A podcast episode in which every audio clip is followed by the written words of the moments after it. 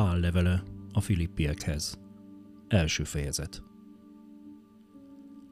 Pál és Timóteus, Krisztus Jézus szolgái mindazoknak a szenteknek Krisztus Jézusban, akik Filippében vannak, püspökeikkel és diakónusaikkal együtt, kegyelem nektek és békesség Istentől, ami atyánktól és az Úr Jézus Krisztustól.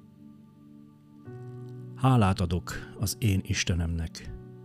Valahányszor megemlékezem rólatok, és mindenkor, minden könyörgésemben örömmel imádkozom minnyájatokért, mert közösséget vállaltatok velem az evangélium hirdetésében az első naptól fogva, mind a mai napig. Éppen ezért meg vagyok győződve arról, hogy aki elkezdte bennetek a jó munkát, elvégzi Krisztus Jézus napjára.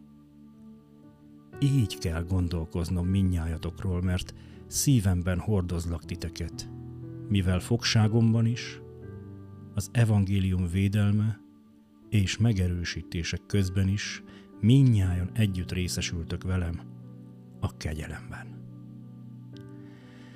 Mert Isten a tanum, mennyire vágyódom minnyájatok után, Krisztus Jézus szeretetével, és imádkozom azért, hogy a szeretet egyre inkább gazdagodjék bennetek ismerettel és igazi megértéssel, hogy megítélhessétek, mi a helyes, hogy tiszták és kifogástalanok legyetek Krisztus napjára, és gazdagon teremjétek az igazság gyümölcsét Jézus Krisztus által, Isten dicsőségére és magasztalására. Szeretném, ha tudnátok, testvéreim, hogy az én helyzetem inkább az evangélium terjedését szolgálja, mert ismerté lett az egész testőrségben, és mindenki más előtt is, hogy Krisztusért viselem bilincseimet. Úgyhogy többen azok közül, akik testvéreink az Úrban, fogságom körülményeiből bizalmat merítve, félelem nélkül bátran szólják Isten igéjét. Némelyek ugyan irítségből és versengésből, de mások jó akaratból hirdetik Krisztust. Ezek szeretetből, mert tudják, hogy az evangélium védelmére rendeltettem. Azok pedig számításból, nem tiszta lélekkel hirdetik Krisztust, mert azt hiszik, hogy gyötrelmet okoznak nekem fogságomban. De mit számít ez? Az a fontos, hogy bármilyen módon, akár színlelésből, akár meggyőződésből Krisztust hirdetik, és én ennek örülök. Sőt, még inkább örülni fogok, mert tudom, hogy ez üdvösségemre válik a ti könyörgésetek és Jézus Krisztus lelkének segítsége által. Ezért szívemből várom, és remélem, hogy semmiben sem fogok szégyent vallani, hanem mint mindenkor, úgy most is Krisztust egészen nyíltan fogják magasztalni, én értem. Akár életben maradok, akár meghalok.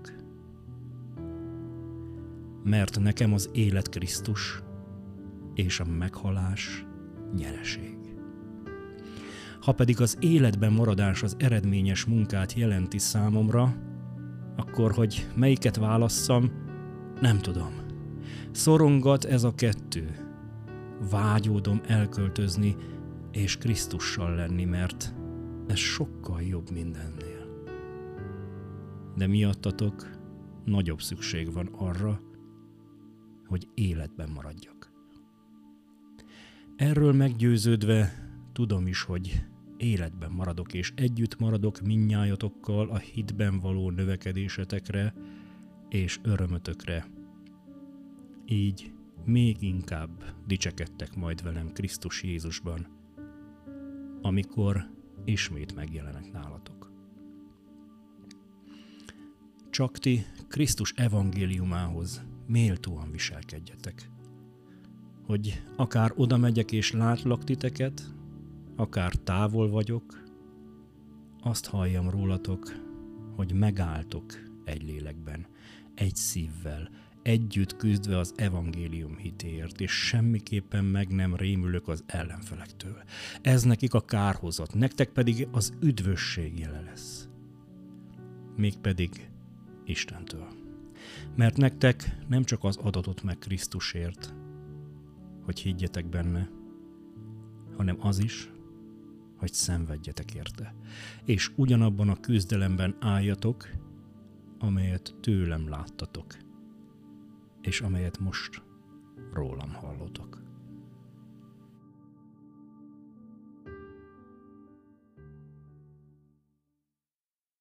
Isten tegye áldottá az ő igényének hallgatását, szívünk befogadását és megtartását. Legyetek áldottak, teljetek meg a szeretettel, a békével és az élettel. Hallgassatok bennünket továbbra is, nyitott szívvel és lélekkel. Isten áldjon benneteket!